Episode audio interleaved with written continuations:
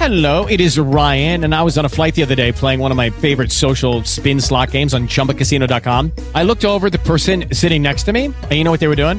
They were also playing Chumba Casino. Coincidence? I think not. Everybody's loving having fun with it. Chumba Casino is home to hundreds of casino style games that you can play for free anytime, anywhere, even at 30,000 feet. So sign up now at chumbacasino.com to claim your free welcome bonus. That's chumbacasino.com and live the Chumba life. No purchase necessary. VGW Group. Void were prohibited by law. See terms and conditions. 18 plus. Welcome to the Genesis Science Fiction Radio Show, a service of the Black Science Fiction Society dot com website, which is a lot to say every time, but it's not that big a deal.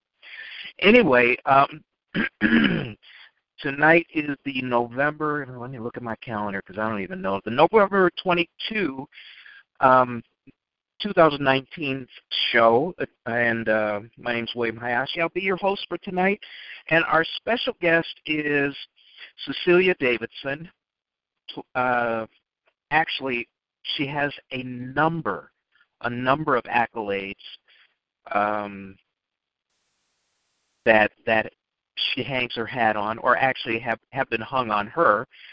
Um, and uh, let's see, we're starting a little bit late, so we'll just jump right in. Uh, uh, do you want me to call you Cecilia, or because you know Jarvis sent me a, you know, he did the graphic where it says CC. I'm sorry. Yeah, so uh, my pen name is Cesi. Oh, Cesi? Would you prefer that? Yeah. That's All right. All right, Cesi. Well, welcome to the show. Thanks for being here. Thanks for giving up your Friday night, or part of it. Yeah. Um, thanks for inviting me. So, among all of the things that you do, you know, uh, Jarvis put in the big letters, playwright, but you know, you're a language pathologist. Uh, what what are you a founder and curator of, by the way? So um, I I founded and curated a, a series of free public um, programs at the New York Public Library, one of the New York Public Libraries in Harlem. It's called Short Plays to Nourish the Mind and Soul, and it's um, I guess maybe about um, eight eight to ten um, events through the year of playmaking for um, the community. Wow. And and I assume I assume you're probably a New York resident or you live out that way. Yes, I am. And where are you calling from? I'm in Chicago, and yesterday it was gorgeous. It was like in the mid 50s. Today the temperature dropped back down into the 30s. It's supposed to be in the 20s tonight. What's it like out by you? So it's um, it's cold, but I'm sure um, you, you know it goes back and forth from being very cold, having to wear like um, uh, snow boots, and then being warm. so the best thing for us here is to dress in layers. Yeah, yeah, and and I don't want to sound like I'm complaining because of course it can be a lot worse. Um, I uh, haven't snow yet. go ahead. No, go ahead. You haven't even seen any snow yet.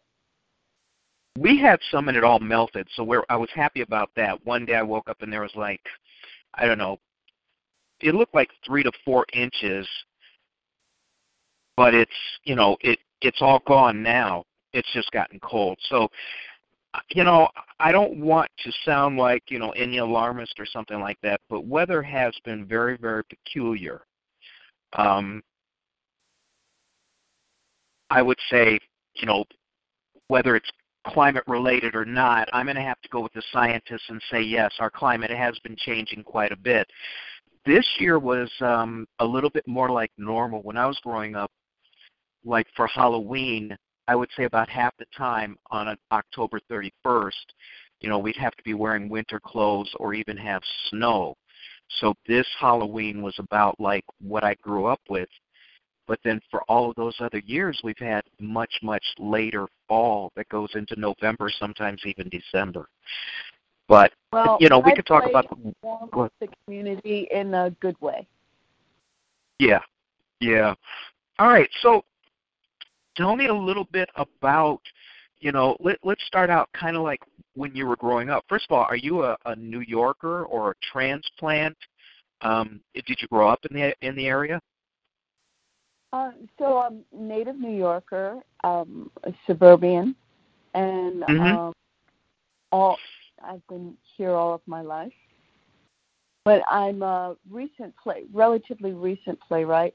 My um, primary career through most of my um, adulthood has been as a speech and language pathologist uh, for Mhm. children. So I have a doctorate degree in speech language hearing sciences and um, from there I um, unexpectedly became a playwright, and I've been writing plays since 2009.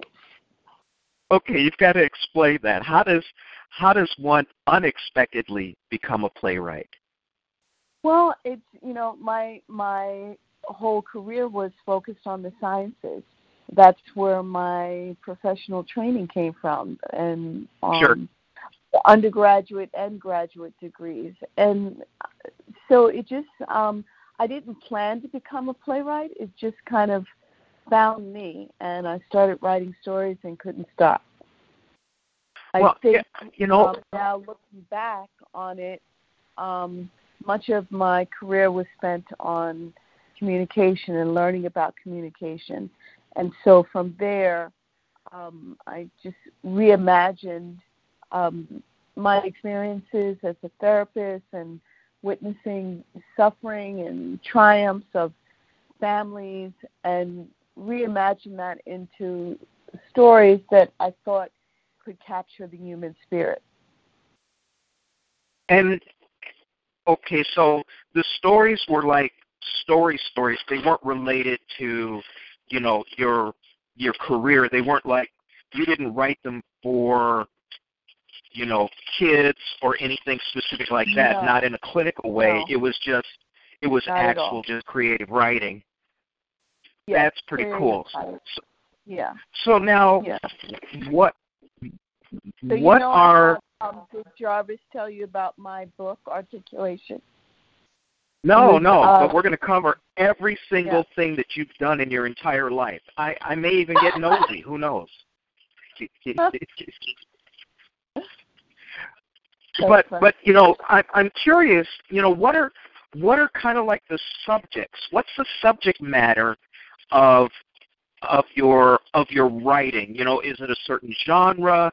Do you stick with kind of a, a theme, or or is it more more random than that? You know, whatever suits your mood at the time. So I have a broad range. I don't put any boundaries on what I write. I don't seek things to write. I just allow myself to be found by subject matter that needs to be voiced. And and So like that means I might get my inspiration from anything. It could be a light bulb. It could be somebody walking down the street. It could be um, a sentence that says someone says to me one day. It can come from anywhere, which is kind Mhm. of cool because I'm always surprised by what I'm writing. Well, that's, I mean, that's, I think that's good because it sounds like you have a free range imagination, so to speak. Yes, I would say I have a wild mind, and I try not to edit myself because then it becomes um, very cerebral, and I feel the best creative writing comes from the soul, not from the head. And do you find yourself writing, let's say, for for a certain like age group, a certain type of uh, consumer, you know, and I, I use the word consumer not like purchaser, but someone who actually consumes, you know, content. Um, do you do you have? Uh, I mean, is it focused for a certain audience, or or is it is that also just free range as well? So I would say that my writing is culturally responsive, and it's it's meant to stimulate intelligent conversation, reflection, and also tap into universal themes of what makes us human. So you have to. Um, I've um, at the George Bruce Library um, in Harlem, where uh, my plays have been presented. We've had um, broad ranges of um, diversity that um, attend these plays. So at any one um, event, you might see someone who could clearly um, purchase um, a ticket on Broadway for several hundred dollars, sitting next to someone who's living in a project um, Mhm. and enjoy the same content. So that's part of the joy that um, I get from my work that I'm able to touch a, um, a wide range of audience. Wow. Um, I, I think you know I also came to my creative career later, um, and and mine was I, I think maybe more deliberate. I don't know. I just sat down and decided I'm going to write a book. Uh, but you know, for you, it sounds more like a, a kind of like a happenstance. You know, kind of a happy circumstance. Um, once you discovered that you had kind of this gift to be able to do this, um, you know, is it an adjunct to what you do professionally, or you know, like for me, I still have to do a little bit of uh, consulting to pay my bills. I, you know, my writing doesn't is not self-sustaining yet. Um, you know, when when you look at how you have to balance what you do to live and and maybe the creative side of what you're doing, are you are you close to that point yet, or or do you even want to have to give up one over the other? Um, I, I think one, um, you know, they they inform each other. I, I'm, I'm Mhm. one person walking through life, and so my experiences um, through life inform both um, of the types of work that I do. Okay. It has different purposes. Yeah, and and is any of your writing has it been targeted for like your your professional audience for kids? Uh, well, in um, profession, um, okay, so I'll give you an example. December 14th, I'm going to premiere a play called Me, which is the story of young Malcolm X. And it's Mhm. a family friendly play that takes um, Malcolm X played by an adult, but as a child, and we see him transform into an adult um, on stage. Uh, it it targets Malcolm when he was at um, was in a transition point as a young adult where he could have taken different paths, and so um, um, the play carves out how his life took a certain route when he decided to take the challenging position. So um, I wouldn't say that I sat down and said, I'm going to write a children's play. I write a story the way that it needs to be written, and I see how it evolves and go from there. Okay. I have So, done I mean- commission work, but I'm um, sorry. I, ha- I have done work um, on commission. Um, Okay. Um, and so that work is more directed because someone will ask me to write on a particular theme or particular person. So, for example, I wrote um, a play about Sojourner Truth, which which toured um, across the New York metropolitan area. So that was very specific, and that was on request. But my favorite work is when I can just allow myself to be free and write however I'm inspired. Mhm. Mhm. And I I've got the link to um, uh, Jarvis put the link to Amazon in the uh, chat for uh, and and it's uh, your book articulate or yeah articulation short plays to nourish the mind and soul. Um, yeah. But just out of curiosity, how many plays do you have in there? So in this particular volume, there are ten plays, but I Mhm. have several hundred that I'm waiting to put into anthologies. Wow. you you you must spend One an enormous amount of time writing. Well, yeah, no, but I'm still still that's a lot. A a hundred. Uh, a little over that. But I write every day. I'm driven to write, and it's my Yeah. work. Yeah. Well, okay, so if if you look at the and and and you're also still doing your professional work as as a, a, a speech pathologist, a language pathologist. Yes, a speech and language pathologist for children. So I diagnose um, uh, children that have communication and learning um, disabilities, and I work with um, families and counseling them how to help their children. hmm It's just it, I I'm awed because it sounds like it, you know it, it sounds like you're busy all day either doing one or the other and um That is true. I like how you laugh at that. But but it, obviously it's something that's feeding your soul otherwise you wouldn't be doing it. Am I correct? That's right. It's feeding my soul, and that's why I like to feed others. I like to feel like I'm nurturing other people with my words and my stories. That is that's pretty great. So, how long ago did you start your you know your creative writing career? 2000. You know, and I asked 2009. Okay, so in 10 years you have over over a hundred. Um, that I I think that's a very prodigious output.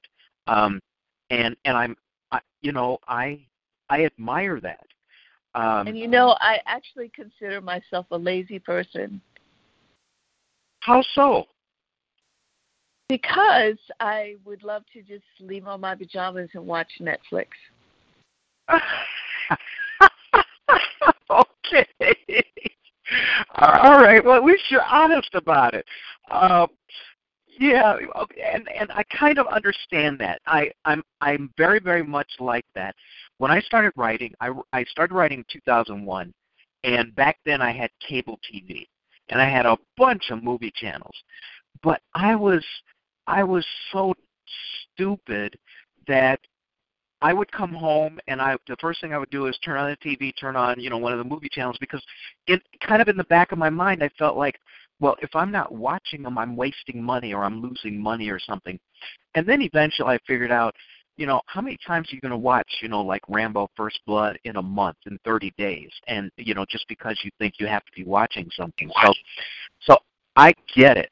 I get it because I would like to do nothing but the same thing as you, but but I just don't have that opportunity.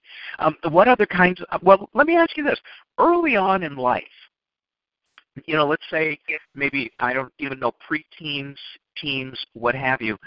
Um, what what kinds of things did you read? Um, you know, what what what kind of what kind of entertainment did you did you like? You know, like a lot of creative people talk about, well, I I read comic books or I I watched cartoons or I liked sci-fi movies or something like that. Did you have, you know, any any kind of particular type of of I guess entertainment that that kind of absorbed you growing up that may have turned you in the directions creatively that you're you're you're going through now? Uh, I don't. The only thing I could say is that my my parents were, um, they were very encouraging of scholarship and creativity, and so Mhm. I never felt that there was any, any limitation um, on what I could do, and so I education was important in my family we read a lot. My father was a musician, so everyone got the music gene except me. But I grew to have an appreciation for music and um, got more specific skills with that as I became an adult. So it my life I would say has always been a balance between um, right brain, left brain, or creativity and science. But uh, did you did you have you know when you talk about the creativity part, did you have anything in particular that you were fond of? Like for me, um, I started reading my dad's science fiction library, and that's that started my love for science fiction.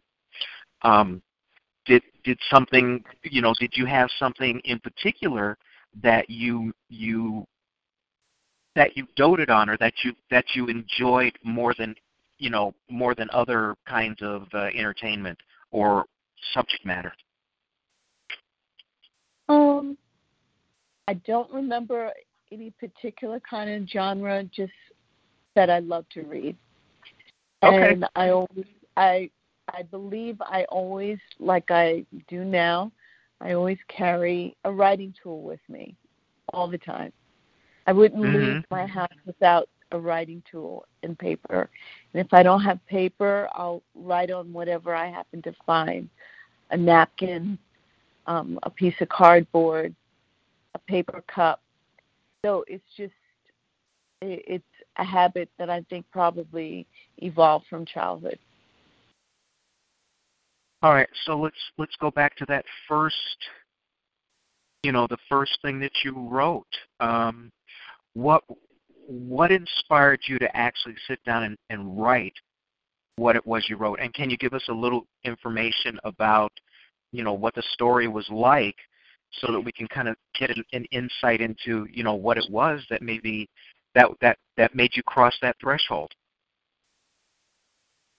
Well, uh, in the beginning, when when I developed the insight that I should be a writer, I uh, approached it as, well, let me learn the mechanics. So I took a Mhm. workshop and I learned the mechanics of writing a traditional play, a linear play with a beginning, middle, and end, so that I could learn the rules. I wanted to learn the rules so that I could break them. So I wrote my first play, and after I wrote my first play, I gave myself permission to write and do whatever I wanted. Yeah. Oh, okay. That I mean, that's a that's a kind of a. I mean, it's a regimented, in a good way, way of going about it. Um, you know, it's like you want to learn the rules of the road before you get behind the wheel. Um, but but when you gave yourself permission to to be as creative as you wanted to be, what did you start out with? What was your inspiration for your early writing? Even even your you know the first thing you wrote. Uh, Well, I live in Harlem. I was living in Harlem at the time. And Mhm. so I would say just um, observations of of people in the community, uh, of the environment. Um, my first play was called Bus Talk, and it was about um, uh, a bus driver who um, decides to torch his bus. he doesn't do it. Yeah. Doesn't do it in the end. His um, dead wife um, on the bus and convinces him that that would not be a good decision. So I'm I'm going to not tell you the whole story so that you'll read it. But I also enjoy writing about objects. That's one of my favorite things to do. Writing about objects, animals, um, um, food. I I, pers- I personify them. So I give Okay. them human characteristics and human experiences. So um, one of the plays in um, the articulation book is called Chosen Fruit, and it's a banana talking to the banana peel. All right. And and so that you know, obviously that sounds kind of like, you know, if you were going to classify it as genre, kind of like fantasy. Um, are are your are your writings are are they and I know I know you said that they're all over the map but I mean are they really that wide ranging that we can't pin down something you know where that that kind of suggests you know a, a major interest that you follow? Or is it is it truly really just every anything that that in, that you see hear or touch taste whatever that inspires you to put pen to paper? Well, you know, I don't go seeking um, things to write. I just allow my experience to drive the writing, and okay. um, so that that lets me um, have freedom to try different things.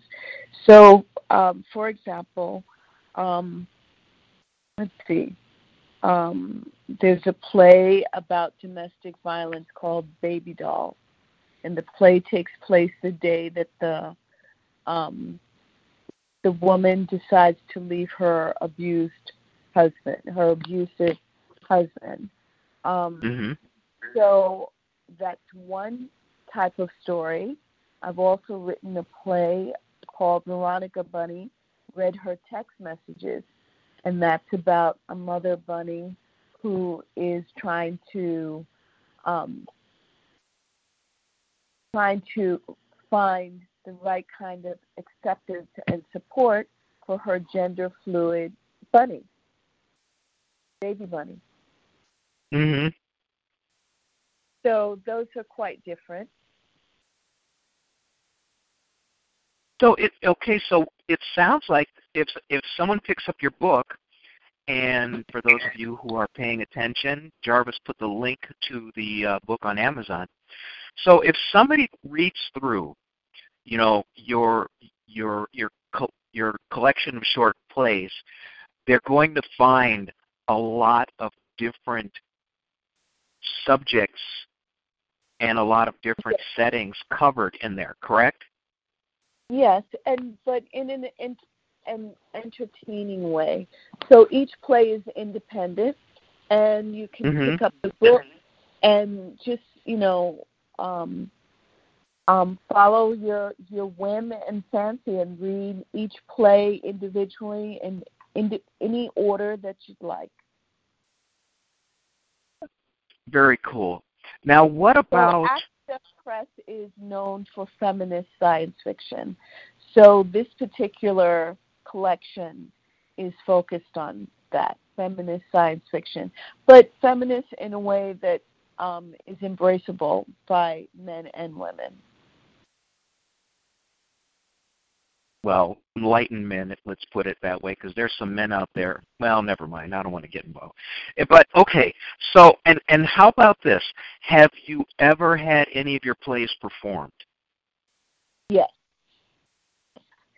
Um, um, and, so stage readings occur every month, and then I've had um, the good fortune to have some um, some productions um, um, off Broadway at um, American Academy of Dramatic Arts, smaller smaller venues. Most I mm-hmm. think um, my plays are they're most effective in small, intimate environments. Can you walk us through? Yeah, can you walk us through the process?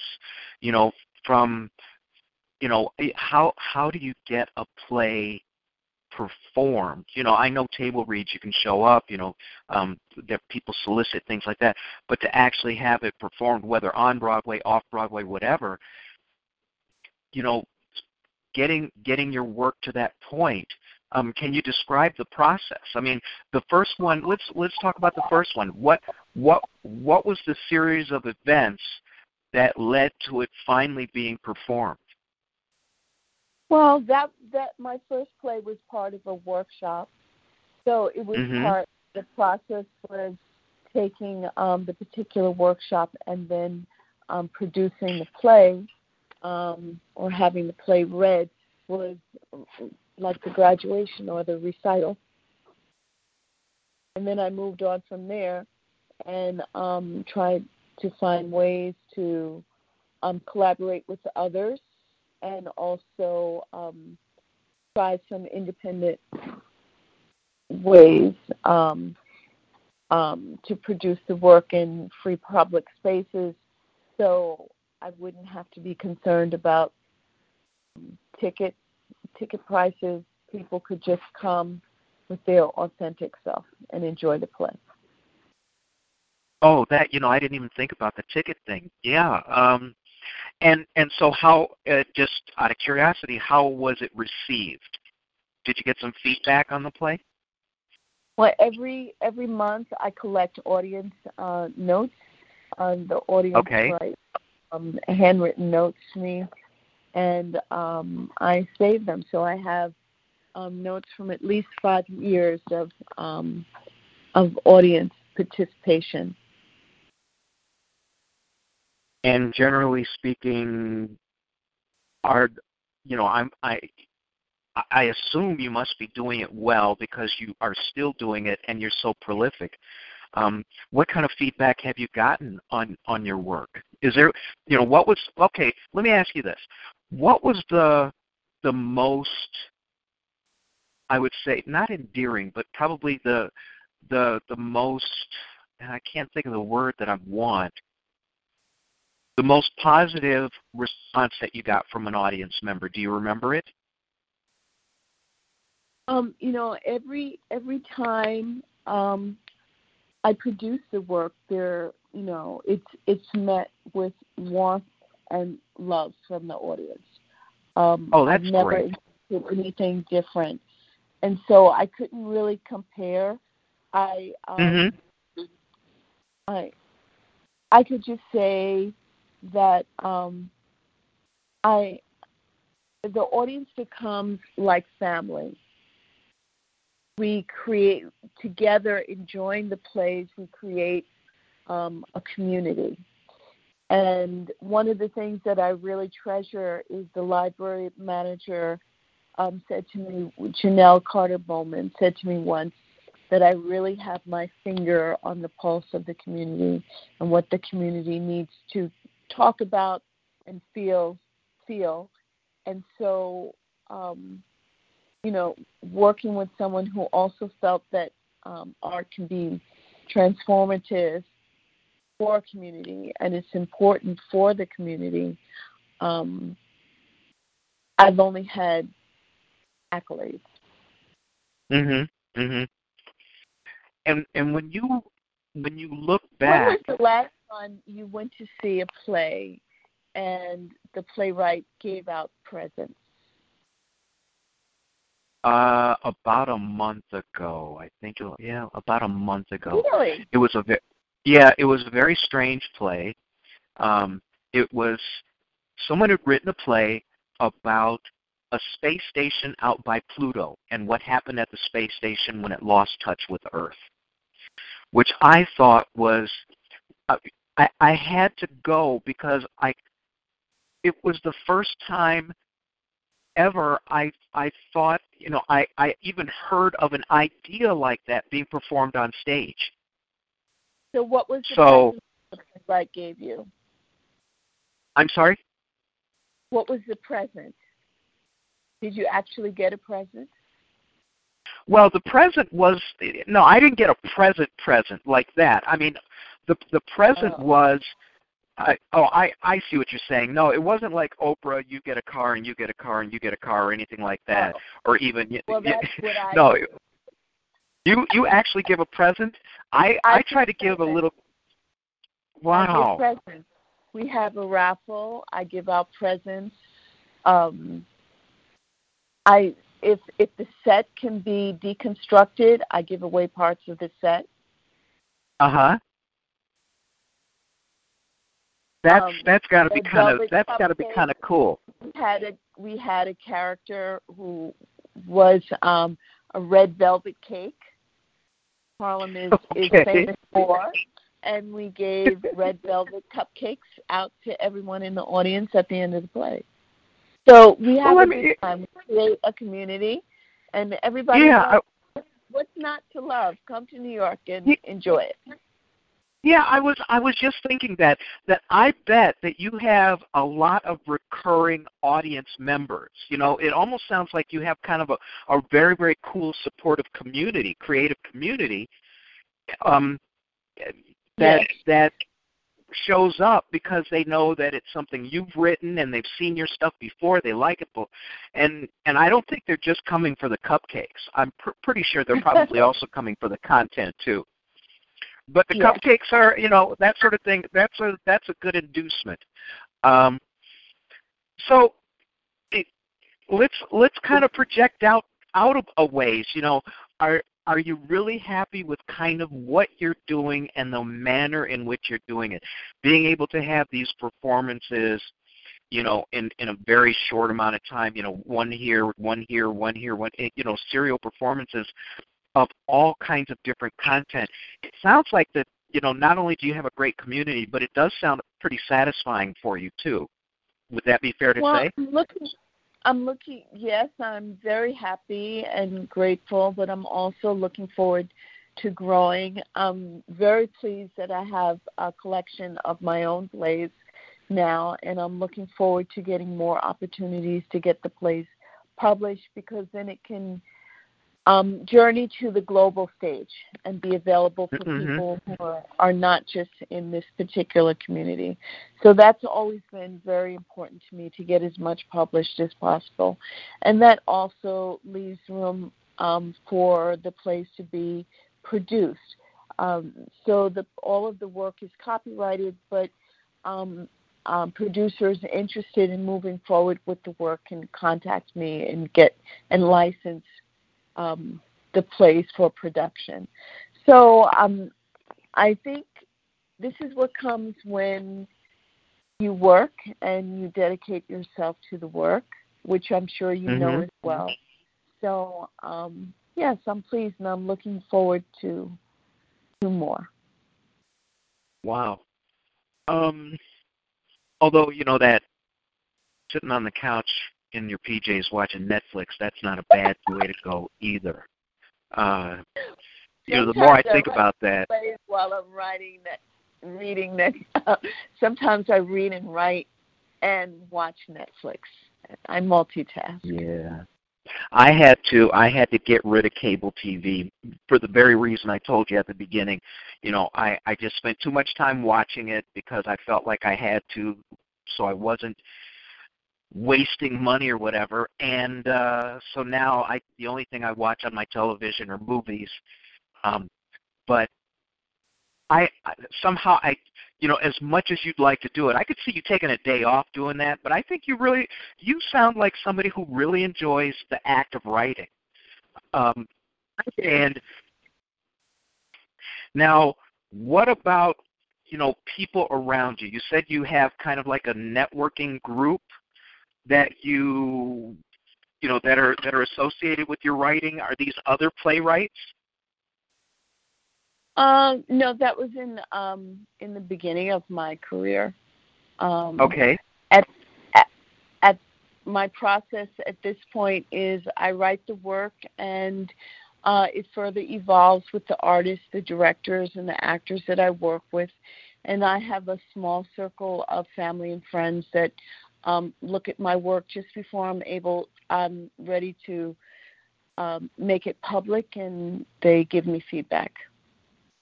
okay. And and and what i mean i it sounds like they're generally supportive. What do they think of the the subject matter that you write? Are they are they in in in enthralled by it? Is it enchanting you know what kind of i i, w- I guess i'm looking for kind of a general reaction that you get from people who know that this is what you're doing you know and this is something that's really important to you plus how prolific you All are at it of the above. All of the above. Really? Delightful, deci- de- surprising, uh, impressive, um, stimulating, tearful. all of the above. All of the above. And doesn't that validation feel great? Yes, it does. And it's encouraging. Yes. Um, so you know, when I think of growth in your industry, yeah, I I I, I certainly understand, you know, doing the um, publishing as much as possible uh, for two reasons. You know, one, obviously, to give your art, you know, to share your art with the world, to share with your, share, you know, your your creativity with the world.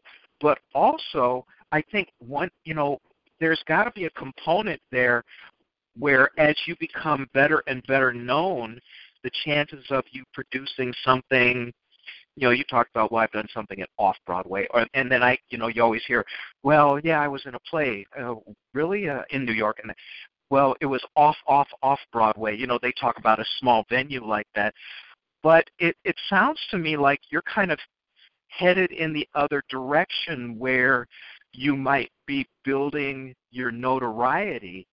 Um, is do you see that as a natural progression? Is is that something that's kind of happening organically with with your reputation and the scope of, of, of the people who might know about your work? Yes, What's your read I'll of it? come to Chicago. I'll come to Chicago. I'm sorry? I said I'll come to Chicago. Are you inviting me? Well, uh, everybody who I have on the show, who I've I've had the the the you know the honor of interviewing, I I've always said when you come to Chicago, let me know, and I'll take you to lunch. Um, I don't know if I can produce one of your plays. I certainly don't have that kind of. Uh, I don't have a venue or anything like that, and I'm not even well known in that in that uh, that sphere. But if you do come here, absolutely, let's have lunch, let's have dinner, whatever. I mean, have you been to Chicago? Yes, yes. I love What did Chicago. what do you But think compared to New York? Because I know how Chicagoans like feel about New. York. I You don't like the which? Pizza. The pizza. Oh, see now you you just unendeared yourself to so many Chicagoans because you know there's there's that there well no there's there's that competition between Chicago and New York about you know who's got the best pizza what's the what how do you eat it do you fold it and bite it do you you know uh, and then the the what is it the impardonable sin of cutting your pizza into squares and not you know as sli- pie slices um yeah see now you've opened up a can of worms i'm sorry I love your breakfast. I love your breakfast. I went to a place called Lulu's and had fantastic pancakes. Yes. Well, we we have. I guess brunch is something that we do well here. Um, I I haven't spent that much time there, and it, it actually it's been a long time since I've been to New York. You know, I I was working in the Soho area, and I was staying up by what was that? Oh, I was in the UN Plaza Hotel, and um, but I didn't get to see much of the city. I did see some of the locations, like on the drive-in from the uh, airport that they had filmed parts of The Sopranos that they didn't do over in New Jersey. Um, for you, what's let me ask you what Well, what is I'm it that you give you really really like about the city? I'm giving you Okay. a personal invitation to come and see my shows in Harlem. You know what? Probably probably within the next year I will have the time and the wherewithal to do that. So you know what? Well, let's keep in touch because I would I would actually love to do that. Um, I love meeting the people who I get to interview. Most of the time, I only get to meet them at conventions. You know, I'll, I'll go to a convention and I'll be moderating some discussions, and then someone will say, "Hey, I'm so and so. Remember you interviewed me?" And and for me, that's the coolest part because I, you know, like you and I probably never would have spoken, you know, um, and, or or even met without this opportunity here on on the uh, show. But yes, I will come out. You know what? I will promise you that I will come out there and see one of your plays. How's that sound? That sounds wonderful. And when you when you start to read the book, I'd love to know um, how you enjoy it. When you read um, when you read articulation, I want to know which which play really resonates with you, or or which one caused you to laugh so much that your tummy hurts. So Okay. let me know. All right, so now I have to do two things. Now I have to get the book and read it before I travel out to New York. I'm making a list here. Yes. Hang on, I'm writing this down. Yeah, I'm writing all this down. All right, so um, have you thought of writing anything other than plays? Do you, do you, have you done short stories or anything else? Or are you just working mostly as a playwright or, or exclusively?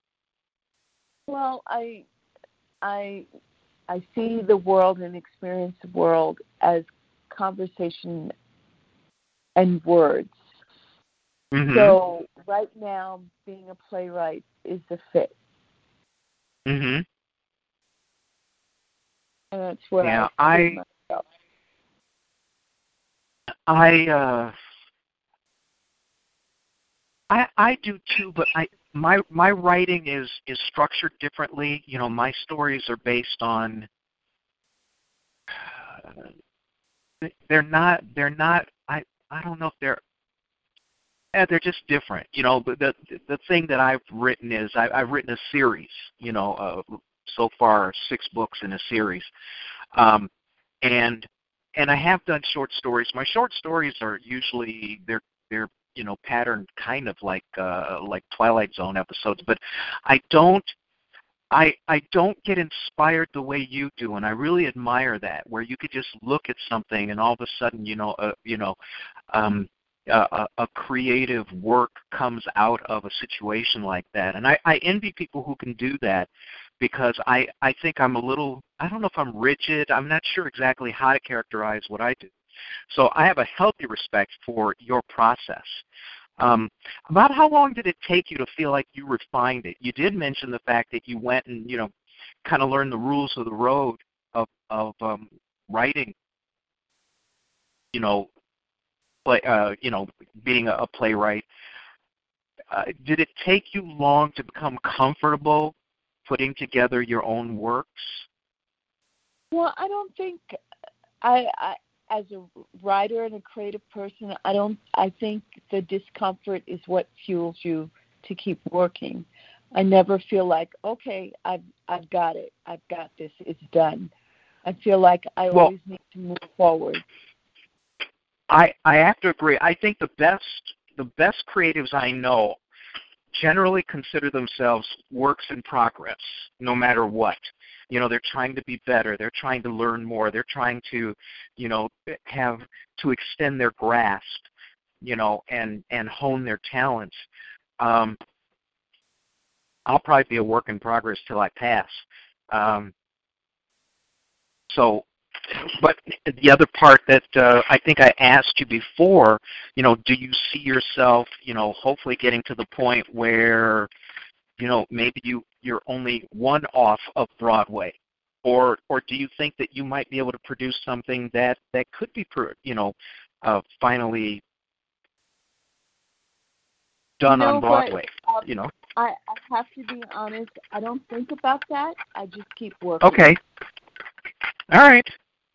Well, and then that way, you, I guess your your output speaks for itself, which I will get to see because I, I've already marked down in my little Amazon account here that this is one of the things that I, you know your book is one of the things that I want to buy.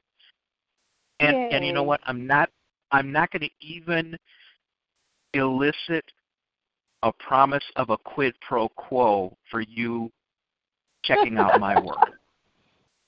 Ah, no, that's so slutty, you know. And yeah, I'm I'm not above that, but but I'm I'm I'll skip it this time. Um, the other part of of being a playwright, you know, a lot of your work can be you know without a lot with without a lot of cutting and pasting and and and trimming and and and adjusting and editing you know can you see your work being performed maybe as a a screenplay you know have you thought of that at all Um, yes, I mean, you know, that would be wonderful. I think um, I would love for someone to talk to me about that. okay All right. If you if you look at how you do your work, can you give us a little idea of the process? Okay, so you get an idea. I mean, do you immediately and I know you carry around writing, you know, pen and paper or pencil and paper wherever you go, but but can you give give me an idea a little bit about how you, you know, let's say you were out today and you saw something that that piqued your interest. Can you give me an idea of your workflow, how you get from the idea to, you know, sitting back and saying that was pretty good, you know, after you've after you've done everything, you know, where you where you feel pretty satisfied with your work. Hmm. Um, I don't exactly know how to answer that except to say in my process, I write all the time. All the okay. time. So, you know, and I don't I don't believe in writer's block. I don't really know mm-hmm. what that is. Um, so, um, you know, I write. I might be writing several different things at the same time, or I might be writing one thing. It just, I really do follow my emotions. You sound like a writer's writer. Writer's writer. I just, you know, I just try to stay relaxed, not get in the way of the creativity, not edit myself. I don't write mm-hmm. an outline of the story. I don't, you know, I just write. I leave myself mm-hmm, free mm-hmm. to, and um, that's the process. That's simple.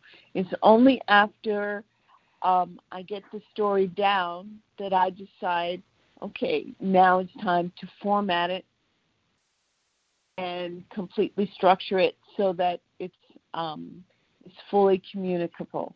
Commun- so that's what I do.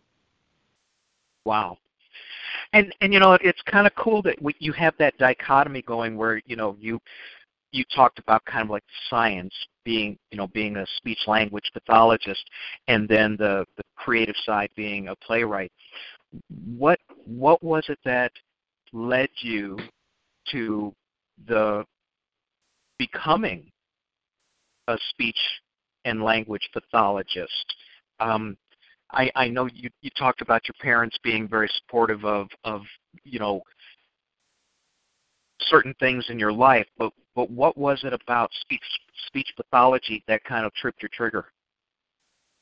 Well, I wasn't really sure of what I wanted to do, and so my father had me observe different professionals, and um, I observed a speech language pathologist working with a child, and it just kind of stuck and I found that I was I was good at it and so mm-hmm. I just went with it. Yeah. And and can you um you know, obviously you're helping kids speak better or maybe even process information better, what have you. Can you tell us some of the the more common difficulties that you help kids overcome? because I'm curious. I you know I I know generally what that means, but I'm not. I, I I'm not that conversant. Well, there there are all different kinds of uh, communication and learning difficulties, from not being able to talk to not being able to talk well. So I would say, you know, generally, um, the children that um, um, are referred to me are more on the severe side, moderate to okay. severe side of, um, of struggling to communicate or or learn. Mhm. Do you think being both the on the, the pathologist side and then also having the creative side that you know you mentioned left brain right brain. But do you think that that balance is really what what is kind of satisfying to you you know to go from one to the other and back and forth and and and to have you know one foot on either side of that you know that imaginary divide? Is is that uh, it sounds like it's pretty satisfying to you It is, and I, I think even with um, with um, my work as a therapist, even though it's analytical, there's creative side to it. Because when you're helping children learn how to communicate and and learn and read and write, you have to do that through a creative mode to get them interested and persevering and um, and putting in their best effort because it, it can be a long process and can be frustrating. So there's a creative side to helping children. Mhm. Mhm. Um I you know, I I'm I I'm I'm going to wait until I read your book because that'll at least expose me to 10 things that you've written. But I'm still intrigued about the fact that you have, you know, you've got well over a 100 plays that are already done. When you write them out, do you write them out in play format? I write by hand in play format. Yeah. Okay. I'm telling you. I only you. use a Yeah. computer when I'm ready to put the structure in for other people. Make a script. Mhm. All right, and, and so it, it's just it, it's kind of mind-boggling how prolific you are. Um, how often do you think? Well, let's see. You've been you've been you've been writing plays for about how long now? How many years? Almost ten, I guess. Yeah. That's ten a year. Yeah. Yeah.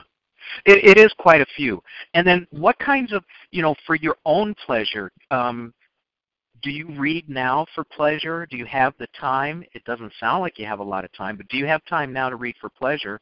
And if you do, what kinds of things do you read? What do you enjoy? Um well I have um I, I guess right now I'm reading um social commentary kind of things. But also um going back and and um enjoying some poetry. That's what I'm doing right now. And right Mhm. now I I have um some Nikki Giovanni poetry that I just pick up and put down, pick up, put down, you know, because I find um, it's very comforting.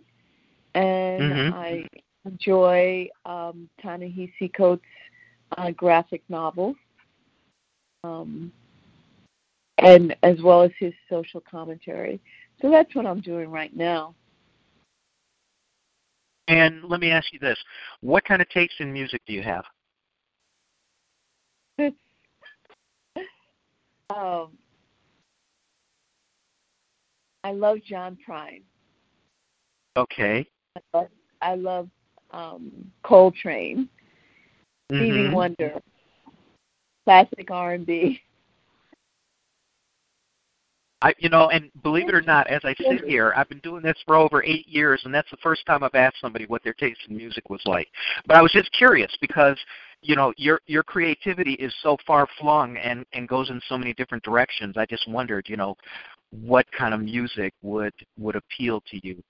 Um, so eh, the other part is you discussed that just about anything you see could spark something in you, spark you know that that creative juice in you to get to get you to writing.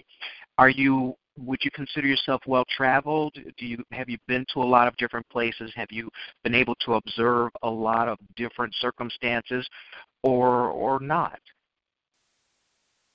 I would say yes. Um, Okay. you know, um, different kinds of um, adventures.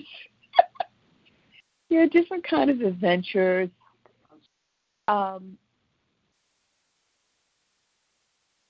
what can I say? Um, I wanted. Well, to you could name one or two. Tango. okay. I Okay, yeah.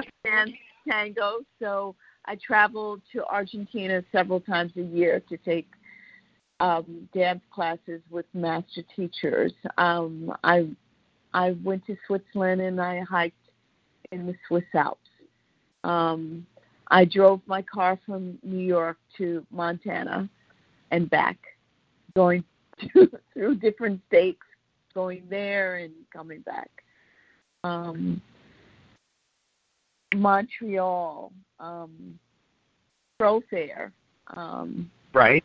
So yes, I would say I I try to be open to the world. Mhm. Yeah, uh, that's that, uh, that's pretty extraordinary. Um, I I, I I admire the fact that you will just get up and go and do something like that. I I also know um, we might know. Well, I don't know. We might. I was thinking we might know people in common in the tango community because a lot of them here also spend a lot of time in Argentina. But that's like saying, "Hey, there's a black guy. Do you know him?" And I have to, you know, that was when I was in Wisconsin, and there weren't that many black folks up there, and they just assumed we all knew each other. Um, uh, but so so that would be wrong for me to ask you that. Anyway, um, well, here's it's kind of cool because it sounds like you know you like to experience a lot of things, and then you have the gift of being able to translate, to put those things down and translate them into a medium that other people can enjoy.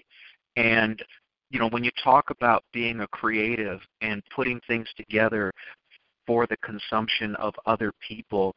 Um, it, it, it, it sounds like you're a pretty extraordinary individual. You know, you, you managed to have done that quite a bit. You know, when you talk about a decade's worth of work, you've got, you know, over a hundred plays that you haven't even published yet. Um, I, you know, I don't. to say the sky is the limit is kind of it's it's pretty obvious. But I mean, do you see do you see yourself branching out at all? I mean, you mentioned that you enjoy writing plays. You know, if you'd like to see them maybe in another medium.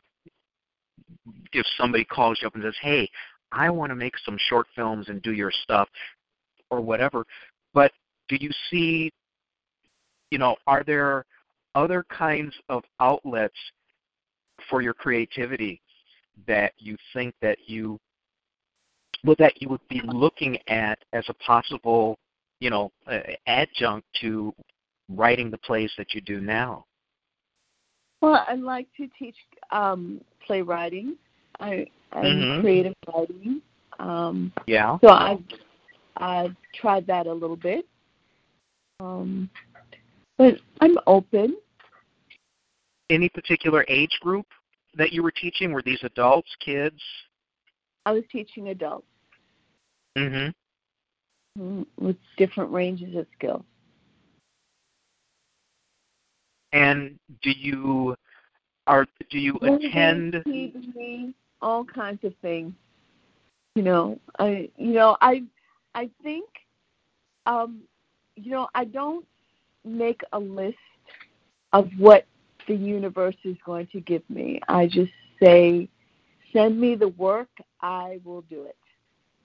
So Mhm. if that's film, television, collaborations with screenplays, I'm open to all of it.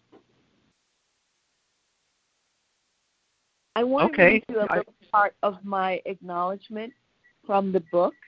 When you get your Okay. copy, you'll see there are are a, I don't know, a little over a hundred artists that I acknowledge who have have um, worked um, in the in the plays that I've um, presented. So mhm this is just a little statement that I say to um, the audience when they come to visit. Are you ready? please Uh, you're invited after work, before dinner, after dinner, before the gym, after homework with the kids, on the way home, as you get off the bus, a few extra subway stops, or short cab ride for an hour of theater. The price of admission is only your authentic self. You'll hear plays that will excite you, delight you, surprise you, heal you, soothe you, validate you, help you question, tickle your funny bone, scream with you, and perhaps kiss you goodnight. Leave your drama and enjoy our drama.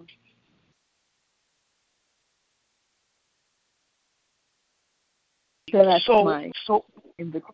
Uh, No, that's that's and I'm sitting here thinking, well, okay, uh she pretty much kind of just finished out the whole show for you there. Uh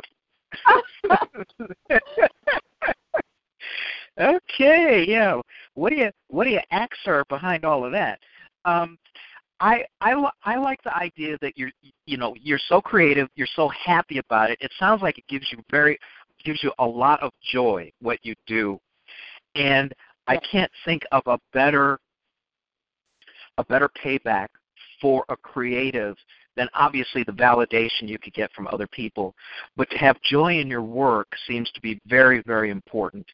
Um, I so it's my mission. Short plays to nourish the mind and soul. That's my mission. That's my my my joy to give this to the world, and I Uh-huh. nourish that from the people who experience the work. okay. So when do you think that you might be putting more of your work down on paper and publishing it? I'm I'm absolutely ready for those opportunities. This is the first book, and I'm believing that this is the first of, of many. I have Mm-hmm. several volumes ready to go, so I'm just looking for the opportunities to come.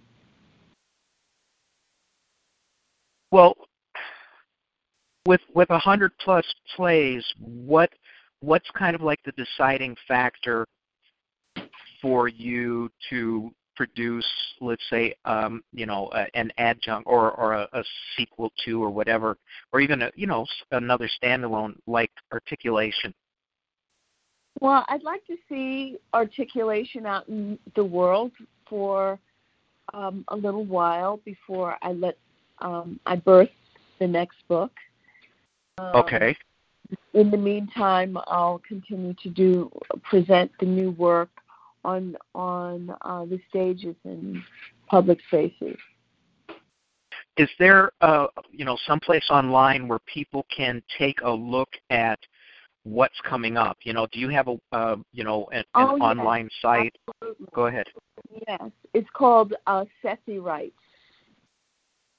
C E S I Writes. Cesi Writes. Dot com. Yes. Okay. I'm well. I'm, I'm putting it in the chat room. That's why, and then I'm going to go take a look at it myself. Thank you so much. Oh no, no, no, no, no. This is hey, this is all you. I you know I should be so lucky to write over a hundred things. No, I'm serious. I mean that's that's a lot of work, but but see here for you, it doesn't sound like you're sitting there and it's drudgery. Okay, it's not drudgery for you. It's it's like a joyful endeavor, um, and and I think that that's probably the most, the uh, you know, I think it's probably the greatest creative writing or the greatest creative output when it when it makes you that happy. Um, oh, I like your Well, graphics. You know, when I wrote articulation, when I put it together, you know, I I always feel like you're you're when you write, you're bleeding. You you're hemorrhaging sometimes, especially when the content is is could be very dark and could be deep and unresolving. But I try to keep um, a balance of work that um, is can be a little draining like that with work that is just purely I'm laughing the whole time that I'm writing. So um, it works out in the end. It's it's all joyful and it's all healing. hmm And and if you were going to, if you just wanted to sit down, uh, like on a, a a radio show, and you wanted to tell the people who were listening what what is the most fulfilling part of doing what you do, um, you know, how how would you how would you describe that? Because it it does sound joyful, it does sound fulfilling. Um, you know, it, when people go, well, well, why do you write? You you you already know why you write because it's it's in you and you you want to do it, and and also it brings you joy. So, I mean? It doesn't sound like that's going to be a hard leap for you to have to explain to people. This is part of me, and that it it, it obviously it's as much a part of you as the professional side. Um, which is also fulfilling because I'm sure it feels great when you know that you've helped a child communicate better, take care of, you know, uh, uh, master a problem, overcome an issue, whatever. Um, it just well, it just all, seems like. the work go ahead. Professional. The playwriting is professional.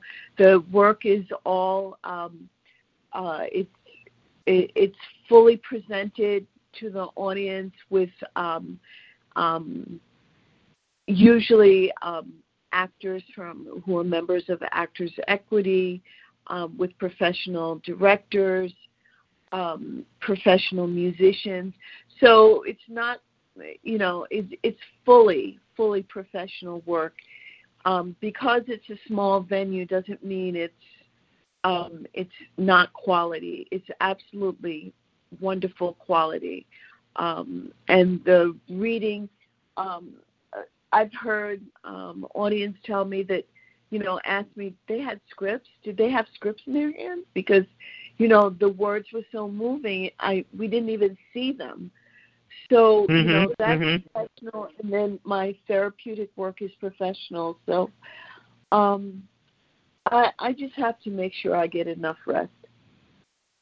I was going to ask you, other than the writing and your professional work, what do you do during your time off? Is that the PJs and Netflix kind of thing? Well, I have um, two adult sons um, that we are still very close, and I have a uh-huh. wonderful partner. Uh, I'm sorry, a wonderful. I have a wonderful partner, Edward Feeney. Uh huh. And no doubt he's he's he's probably uh, well, no doubt he's supportive of your work. I'm I'm guessing. He's very supportive and very tolerant because I keep paper and pen by the bedside, and I'm I'm often writing. So yes, he is, and he attends everything that I present or produce. How cool is that? Um, Last and weekend, so, he helped to build a set piece. I had to make a human-sized bird cage. Okay. Really, really. One of the plays in the book um, is called A Girl and Her Bird, and so I it's a human woman who is playing the bird. So I had to make mm-hmm. a, a a very large bird cage, which he helped me to construct out of um, all kinds of metal and and springs. It was gorgeous. Did it have a swing? No, it didn't have a swing. Oh, I was just curious. Okay.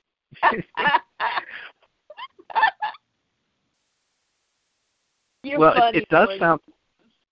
Oh well, I have my moments. well, okay. You when you look at life, I you know we're we're similar in that we both observe what's going on around us, and and the things that go on around us suggest how we express our creativity. Um, for you, you know, you you put it down in writing. For me, I I see the humor in so much, even sometimes in tragedy.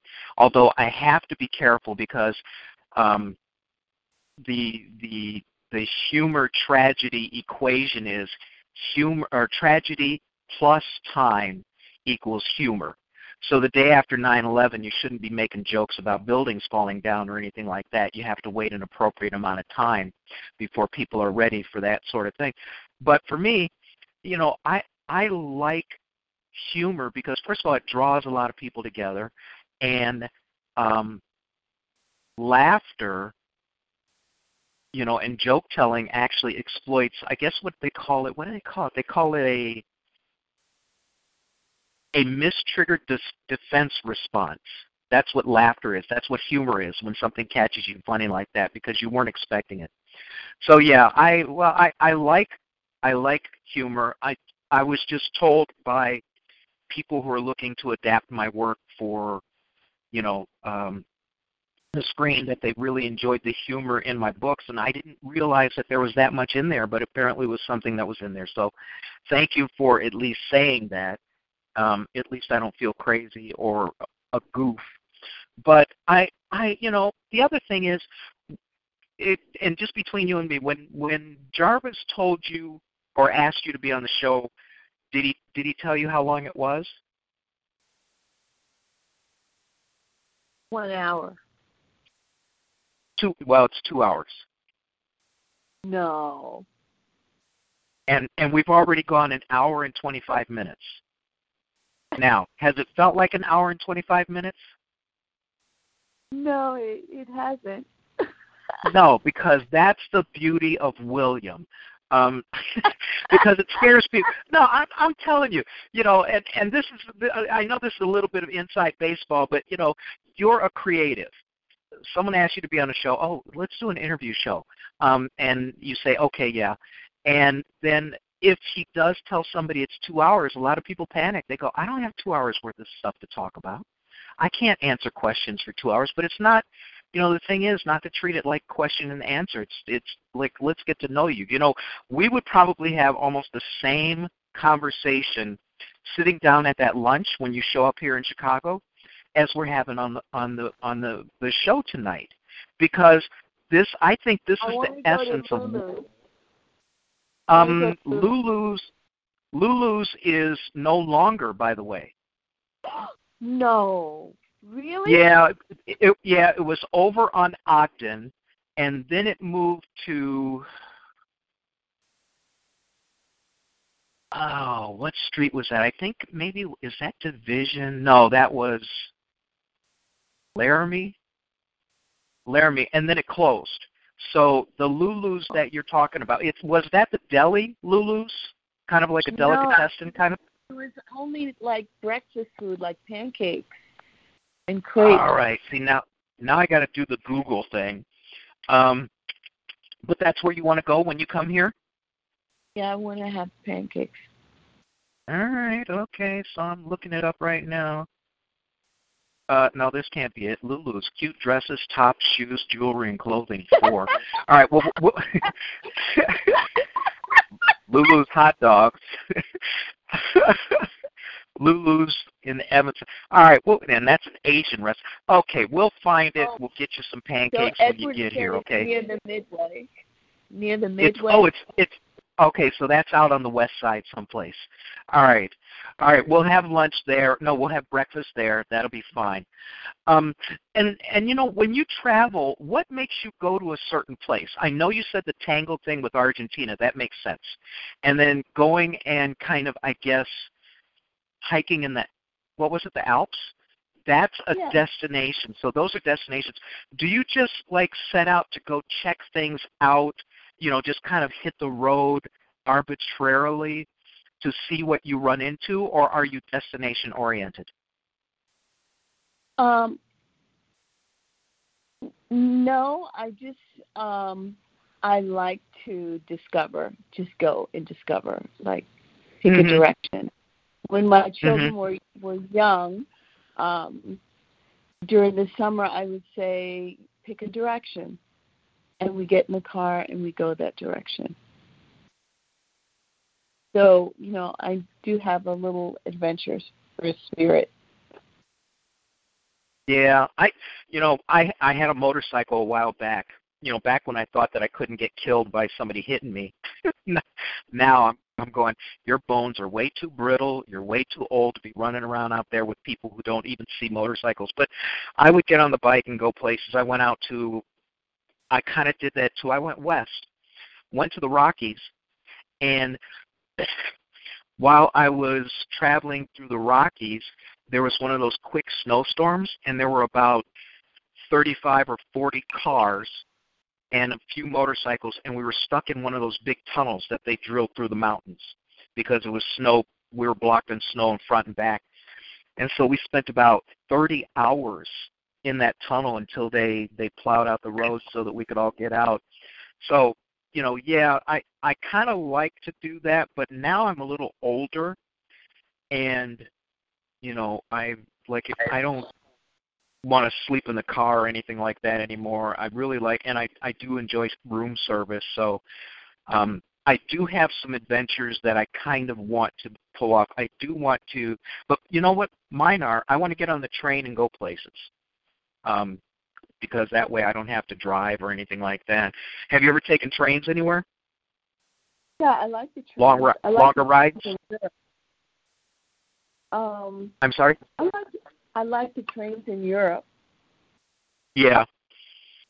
Well, let's see. I've been from Chicago to Washington D.C. and Washington, and from Chicago to Colorado Springs. I I enjoy that that kind of travel.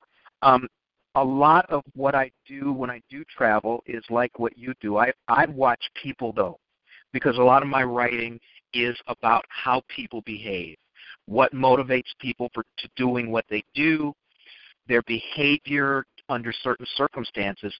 So for me, that's that's usually the baseline for why I would go and travel.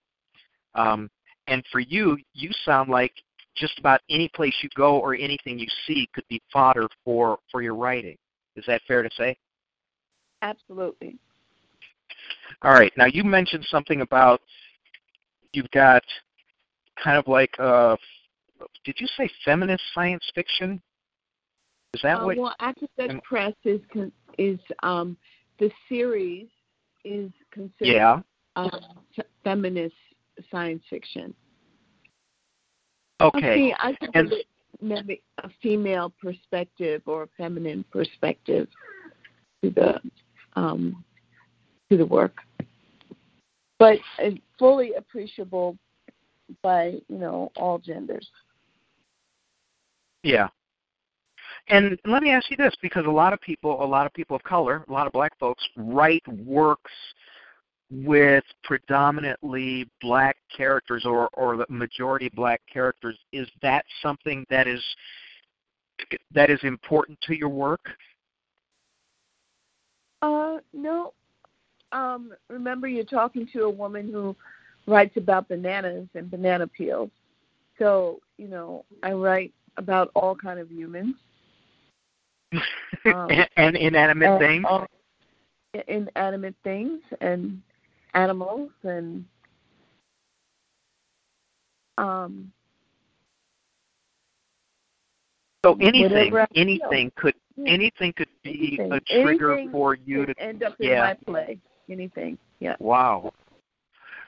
Well, if you ever want to, you know, write about uh, a Japanegro science fiction writer, um, feel free to use my name, um, and uh, you know, you can use me as a character. Just let me know so that I can read about it. Um, What, and and what you did you, you call have yourself? uh, you call it? Japanegro. A Japanese girl. Mm-hmm. I'm half black, half Japanese. Japanese. Japanegro. I never heard Well, you- somebody use that. You know what they're calling people Well, like me I'm out in, in Hollywood? In Hollywood, they're calling us Blasian, black and Asian. What? Yeah, exactly. Wow. Somebody said that to me, and I went, "What is that?" Anyway, Wow. so so let me ask you this: when you talked about doing commission work, right? Mhm. What what kinds of works do people ask you to, to do, or or do they commission you to write? Are they are they subject specific? Um, you know, and then and then under what circumstance? I'm a little curious about that because that sounds like well, that sounds pretty cool when people come to you and say, "Hey, we would like to commission you to do something," and you know, I, it's not important, but I'm I'm just curious: is this something that is financially lucrative?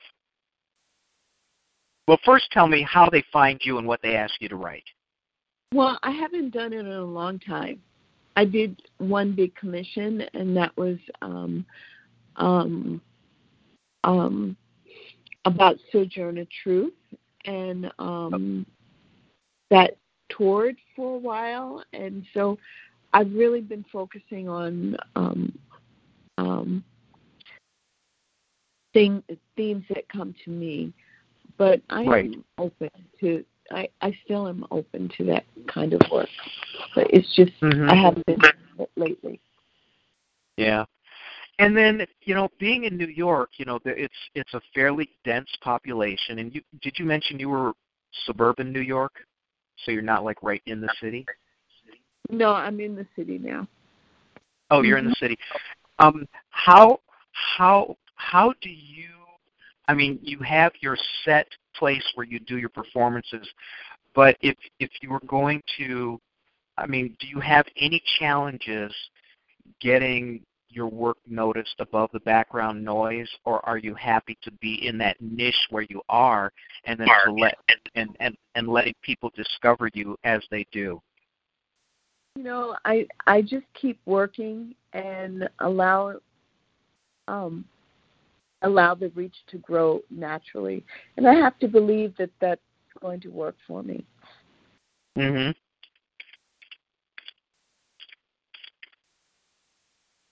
I'm taking a little note here. And then for you mentioned that you wanted to kind of let um, articulation kind of settle. And for those who, who are wondering, uh, it, it says here it came out in October of this year. So it's only been out a short amount of time. About how long Yes. are you going to wait until you think that you would be putting out maybe your next set of work?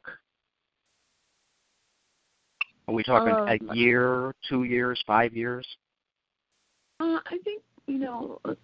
I think um, you know it's like giving birth to babies. So you you know.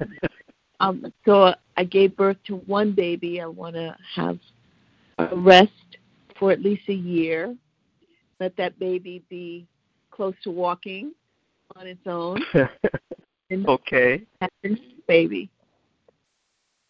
Yeah, and and then you know this kind of begs the question. Yes, it's on Amazon, and you're going to have to do some marketing on your own. Have you thought about how you're going to expose your work to to you know an audience, to any audience? Have you thought about Well- marketing at all? Um, well, this has been a wonderful experience to get an opportunity to, um, for a podcast, Mm-hmm. and um, I'm trying to get um, the book in more bookstores, um, independent bookstores, and um, talking about the work whenever I get a, get the opportunity. So for those um, listeners who are in Harlem, there'll be um, a book launch and book signing in January at Uptown Sisters Bookstore. And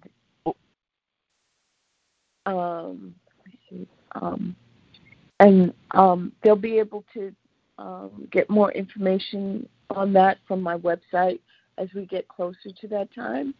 And there'll also be um, uh, a launch at the Signature Center um, downtown in Manhattan. So this uh, in the Times Square area. So you know this. Um, you know, I'm sure. Um, you know the uh, the energy will just help to work it out. hmm Well, the other thing that you can do, at least for you know our audience and for BlackScienceFictionSociety.com, is to also post your coming appearances on the events calendar at BSFS, and then that way, Oh, when people okay. are taking a look at what they're doing on weekends, or you know if they, they you know they they happen to look and see what's going on, what might be happening in their town, at least you know the the many many thousands of people who check out blacksciencefictionsociety.com can check and take a look at that events calendar and see what when you might be having an appearance. Yes, that would be wonderful. So- and so be sure to do that. Also invite me. you're you're open to invitations, right? Yes. well, you know, I laugh, but it's you know, like yesterday, I went downtown yesterday because somebody wanted to interview me for a uh, a local radio show here, and um, that that happened because a friend of a friend. You know, actually, it was because I had interviewed somebody on this show, and she knew this other person and she called me up and said well or she got in touch with me and said wait hey i'd like to interview you for for the show. So yeah i you know you never know what kind of synergy like that is going to help um, your visibility and you never know who's listening or watching who might want to check you out. So that you know I, we can we can laugh about it but again you just never know um, as far as the work that you continue to do, you know, do you do you think you know? Let's let's look at your daily routine. You know, you probably put in. Uh, do you put in a full day doing your your uh, clinical stuff? I start work about three. I work from three to six doing my writing. Um, okay. Before I go to my therapeutic job. You get up that early in the morning? Three or four. Oh my God! I'm just barely going to bed at that time. Um, but you know that that makes sense. One of the things that I discovered when I started writing a book, and it sounds like you've already mastered it, is that you know in in the writers groups that I went to, people sometimes would tell me they've been writing a book for 10 years, 5 years, 12 years, whatever. And I always ask them, well, what what gets in the way of you finishing it? And they go, well, life got in the way. I got married. I got kids. I got a dog. I I got a new job. Whatever. And then I I figured out to do what you do and to treat it kind of like a part-time job and write every day. And if you do that, then you you inevitably finish things. But you, you're you've got you've got like you know you talk about short plays to nourish the mind and soul. You're you're like nourishing your creativity every day from a different perspective. For me, I'm writing every day to finish a book, a story that's already, you know, kind of in the back of my head. For you, it sounds like you get inspiration everywhere and you can just pick up and write anything. Um, is it is that kind of like a fair characterization? Absolutely. Man, I I really envy you. You know, I people who can who are creative and do things that I can't do are are a wonder to me, and I I have nothing but healthy respect for them. Um, if you had anything that you wanted to convey to somebody, let's say somebody younger who was thinking about, you know, turning their hand to writing plays and things like that, do you have some advice that you would that that you find particularly helpful that you think is essential to you getting done what you have to do? Well, it it it may seem like it's a little unrelated, but um, uh, I'm going to share it anyway. I'm I'm concerned that many um, young people are no longer able to write in script, and yeah. they don't write yeah. script and they can't read script. So that means that they can't read um, historical, many historical documents that were handwritten. And it also means that they're dependent on um, um, technical devices to um, to support their creativity. So I think um, I would encourage everyone, no matter how sophisticated the um, software and the hardware may be to just pick up an old fashioned pencil and pen and paper and consider manually writing. At least you as know, you're the right. first step. Well, a lot. You're right. A lot of schools have given up teaching cursive. excuse me. Um, I guess in favor of what keyboard skills and I read about yes. one stupid school in I think it was Ohio where the teacher or teachers were accepting work that used texting nomenclature.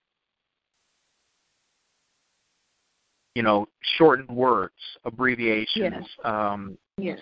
And and I, you know, I I have to I I kind of have to agree with you. I think that that probably is definitely taking away um, at least technical skills that are necessary. Um, And I have used a keyboard so much in the last, well, since 2001, that periodically I will sit down and I will get a pad of paper and I will go ahead and write out things longhand. I will practice my signature and things like that for book signings and stuff like that because I I don't spend enough time handwriting. Also, a study just came out in the last few weeks that suggests that if you take notes by hand, you actually remember the material that you've written better than if you typed it into a laptop or a you know into a computer. So there there's it's more than just a mechanical skill. There's there's an intellectual connection there between what you have produced by hand and how your brain processes it, which I think is is probably yes, not I, I paid too much attention to. I'm sorry. I, I, I, the research that I've looked at in that direction, I agree with. You know, mm-hmm. when you when you're using a device instead of your own um, physical self, you're removed more from that whole body communication within yourself. So, so that's that's probably a that's a great piece of advice to go ahead and write things out longhand to go ahead and learn, you know, if you don't know cursive, you know, go ahead and learn it or at least practice it.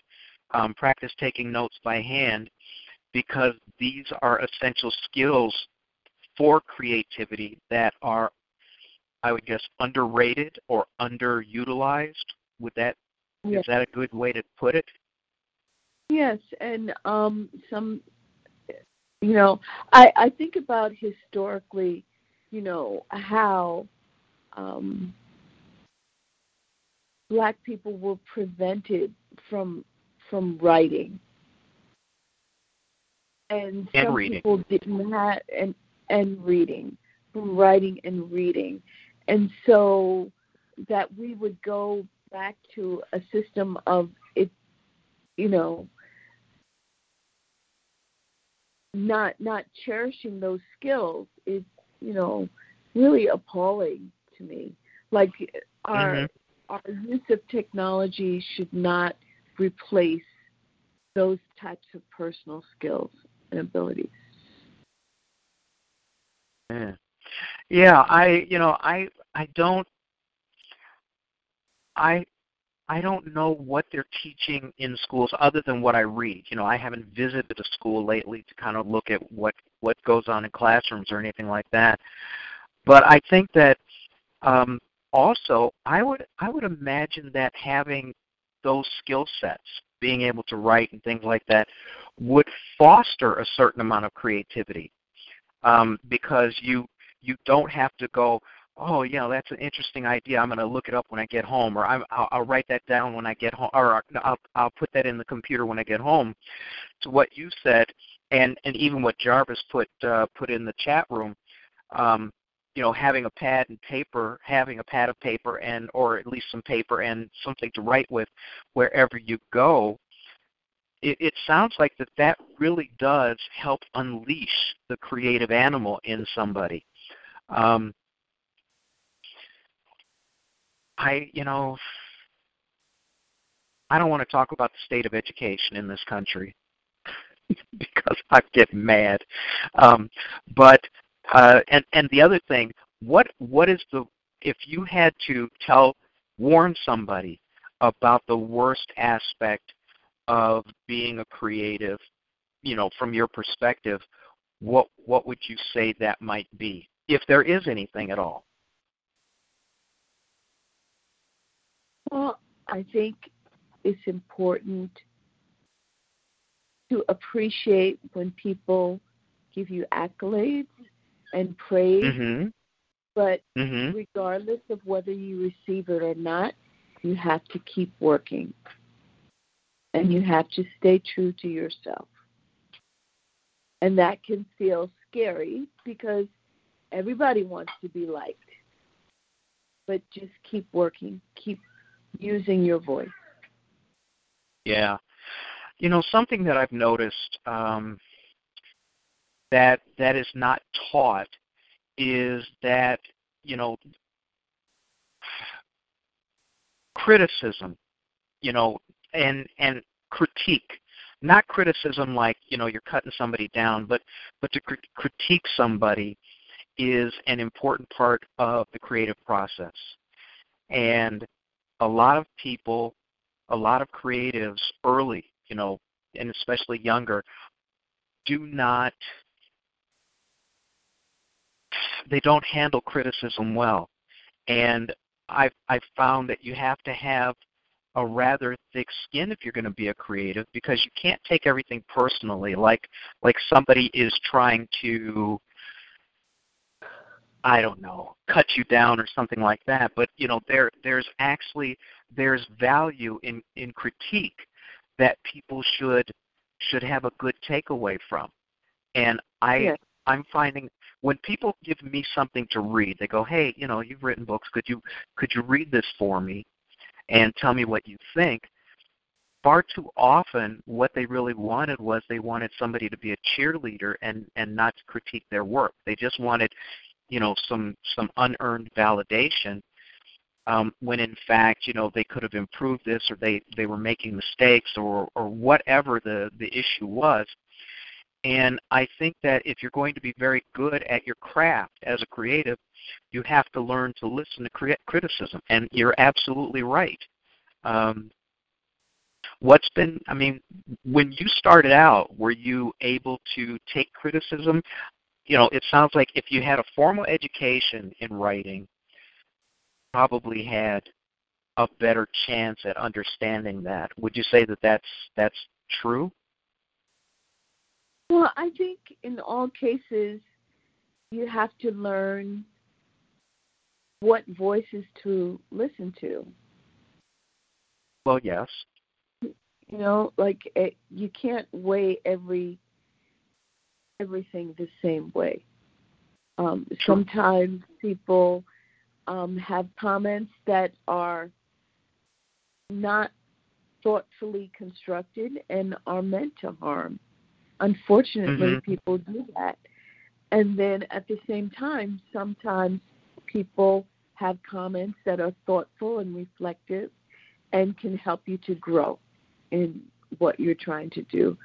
So, in the beginning, as well as throughout your career, I think it's important to know how to dissect the, all the voices that you're faced with and continue to honor your own voice and have confidence in it.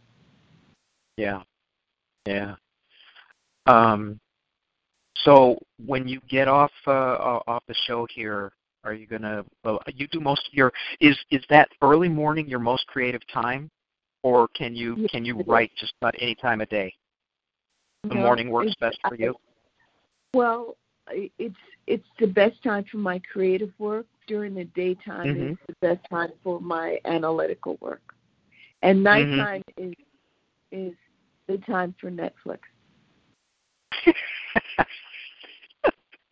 All right. So what do you watch? What do Um, you I like like to watch? binge watch.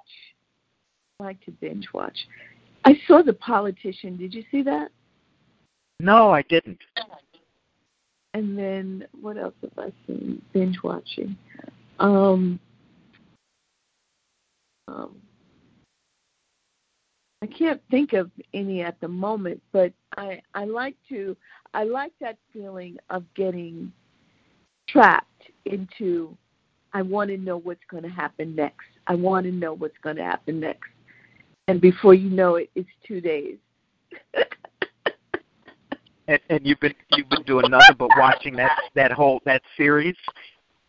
like you can't stop. It's like a drug.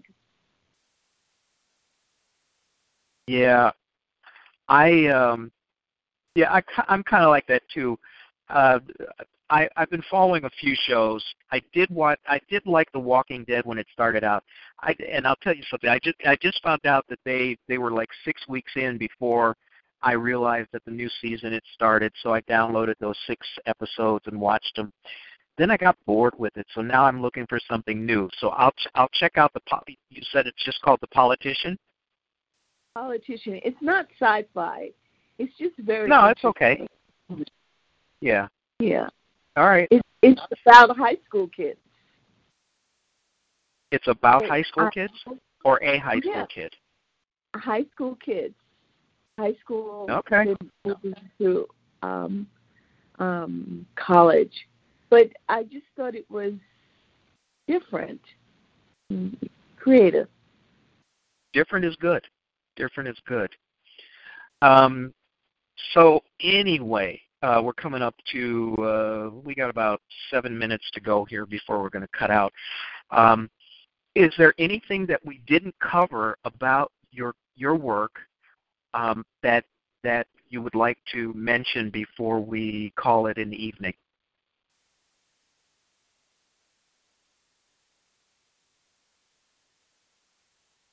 Oh, um, well, um, just first of all, I'm I'm really grateful for this opportunity to talk about my work and to talk about my book, Articulation, and my hopes and dreams for um, bringing more of this work um, Mm-hmm. people to the uh, to global audiences. So I'm grateful for um, um, having that opportunity, William. I really appreciate it, and I think I I just want um, communication is so important, and I want people to really embrace conversation. Conversation is what fuels me to be able to write stories. Real conversation is about exchanging meaning. It's not about constructing a response to rebuttal something before you get to hear what they have to say. It's about a speaker and a listener and going back and forth with those roles in order to get to meaning. And I think we're losing that ability to have conversation. And I'm concerned about that. I think that screen to screen um, relating to each other does not replace face to face, breathing the same oxygen in the same room, relating to each other. Doesn't replace that. And so I'm noticing that there are many um, people who are uncomfortable in those face to face situations because they don't spend enough time in it. And um, that, I guess, that and um, not writing um, freehand, those are things that I, I don't want us to lose as a people. And um, I would encourage everybody to just consider keeping those Well- skills strong. Well, you know, let me, that that actually brings up a very very good point.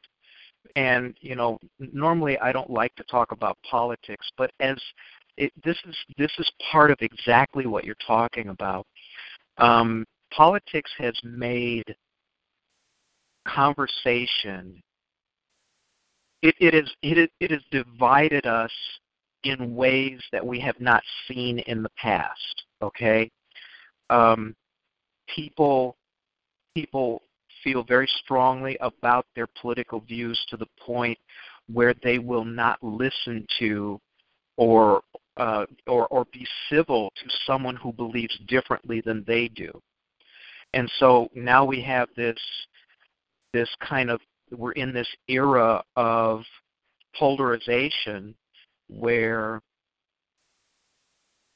where we're we're you know the eh, what, what did they used to call it? The lively art of conversation is practically non-existent because you know you have two sides yelling at each other not listening to each each other and and not interested in areas where they have common ground.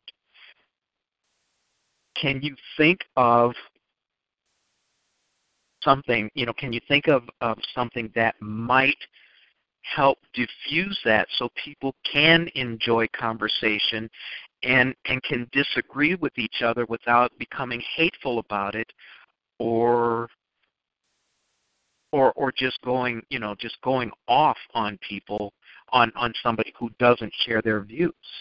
I mean, have you uh, you you have No, to I have think- noticed? I think where I think where we have to begin is with those things that connect us. Hmm So if we begin with those things that connect us and try to build relationships, then it, it's easier to move into the more difficult, challenging things of when we don't agree. But we have to start with where we are the same, where we can connect, what we all need, what we all feel. That's where it needs to begin. Yeah, that's tough. I'm not saying it's not possible.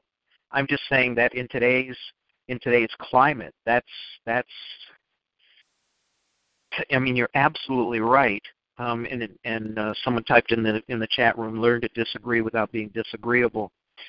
I I think people don't care if they're disagreeable anymore, by and large, or or in, getting- in in. I'm sorry. Oh, I was just wondering. I I I can't see any commentary. Are you have you been getting some some feedback in the chat line about our? Oh yeah. Um, Um, are are you are you? Well, yeah. You're you're okay. Look at at the top right of the screen. Do you have your face in the screen right now, where you're talking? Uh, no, I'm talking into my phone. okay. Are oh, so you would have to be in in Google Chrome, and you would have to be in TalkShoe. And um, even though it's near the end, but you would go to TalkShoe.com, and then slash TC slash, and then the the show number, which is one two seven three seven four, and then there's a chat room there. But uh, yeah, no, Jarvis typed in, hello. Yes, I'm here. Oh, there you are. Okay. So yeah, but um, but yeah, no, I I agree with you. I Mhm. and you know because of what I do here, I can't be disagreeable with anybody. Otherwise, that'd be a crappy ass show. Um, and I don't like gotcha shows, and I don't like shows that have nothing but conflict because that's you don't learn anything that way. Um, but uh, it it's a tough climate. Oh no. What's the matter? The the show Hello? ended. Are, are you there? I'm here. Hello? Oh, okay. Yes, I'm here. It looks like the show ended. It just ended. Yeah, but I can still hear you. Oh, so That's weird. It normally when the that? show it, when the show ends, uh, the call gets disconnected. TalkShoe's been acting up all night, so hang on a second.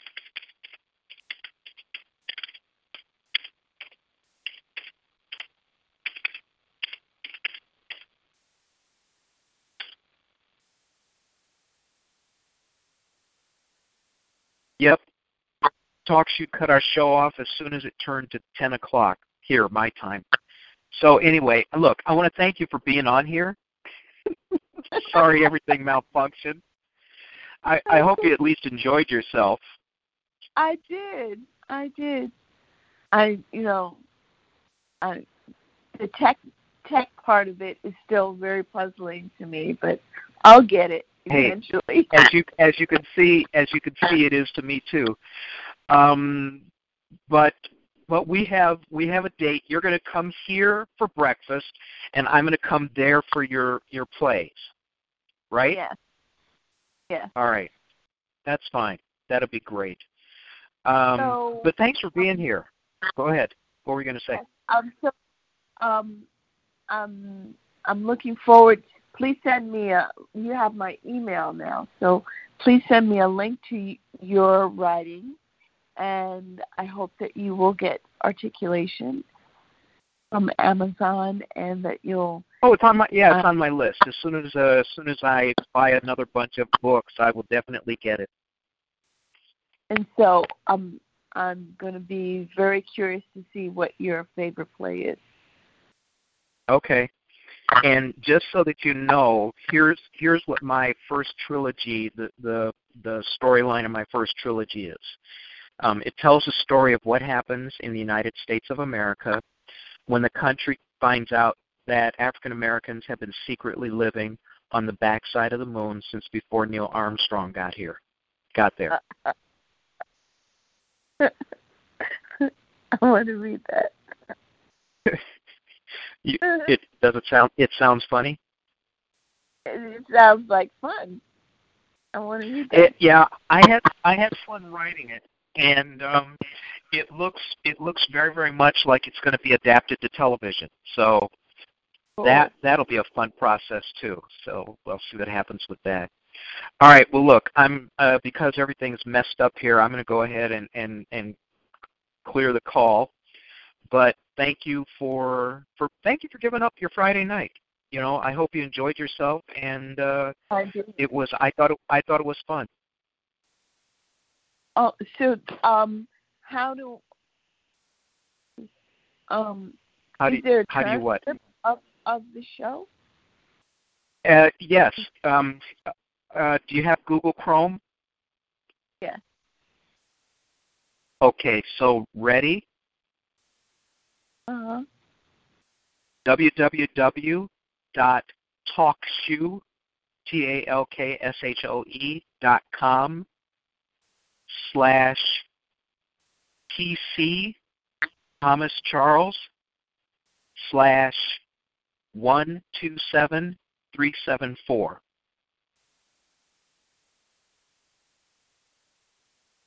Okay, I need that again. www dot Dot Talk talk talk talkshoe dot com uh slash huh TC uh huh slash one two seven three seven four. three seven four. Okay. All right. Thank you so much, William. Well, do you see it there? Did it come up? Do you see your name? Um, You're the top. You should be the top show of past episodes. Oh, I'll I'll ask my son to find it for me. Oh, what is your what is your email? oh, it's my name at gmail dot com. What is your last name? H A Y A S H I. Yashi. Hayashi. Yep. All right, great. All right. Well, nice talking to you, William Hayashi. you too. You take care now. So, my first Japanese Negro friend. okay. I can I can do that. Yeah, that'll be fine. All right, great. Okay. Have a great weekend. Thank okay. you. Bye bye. Hello, it is Ryan, and I was on a flight the other day playing one of my favorite social spin slot games on chumbacasino.com. I looked over the person sitting next to me, and you know what they were doing? They were also playing Chumba Casino. Coincidence? I think not. Everybody's loving having fun with it. Chumba Casino is home to hundreds of casino style games that you can play for free anytime, anywhere, even at 30,000 feet. So sign up now at chumbacasino.com to claim your free welcome bonus. That's chumbacasino.com and live the Chumba life. No purchase necessary. Group. Void prohibited by law. See terms and conditions. 18 plus.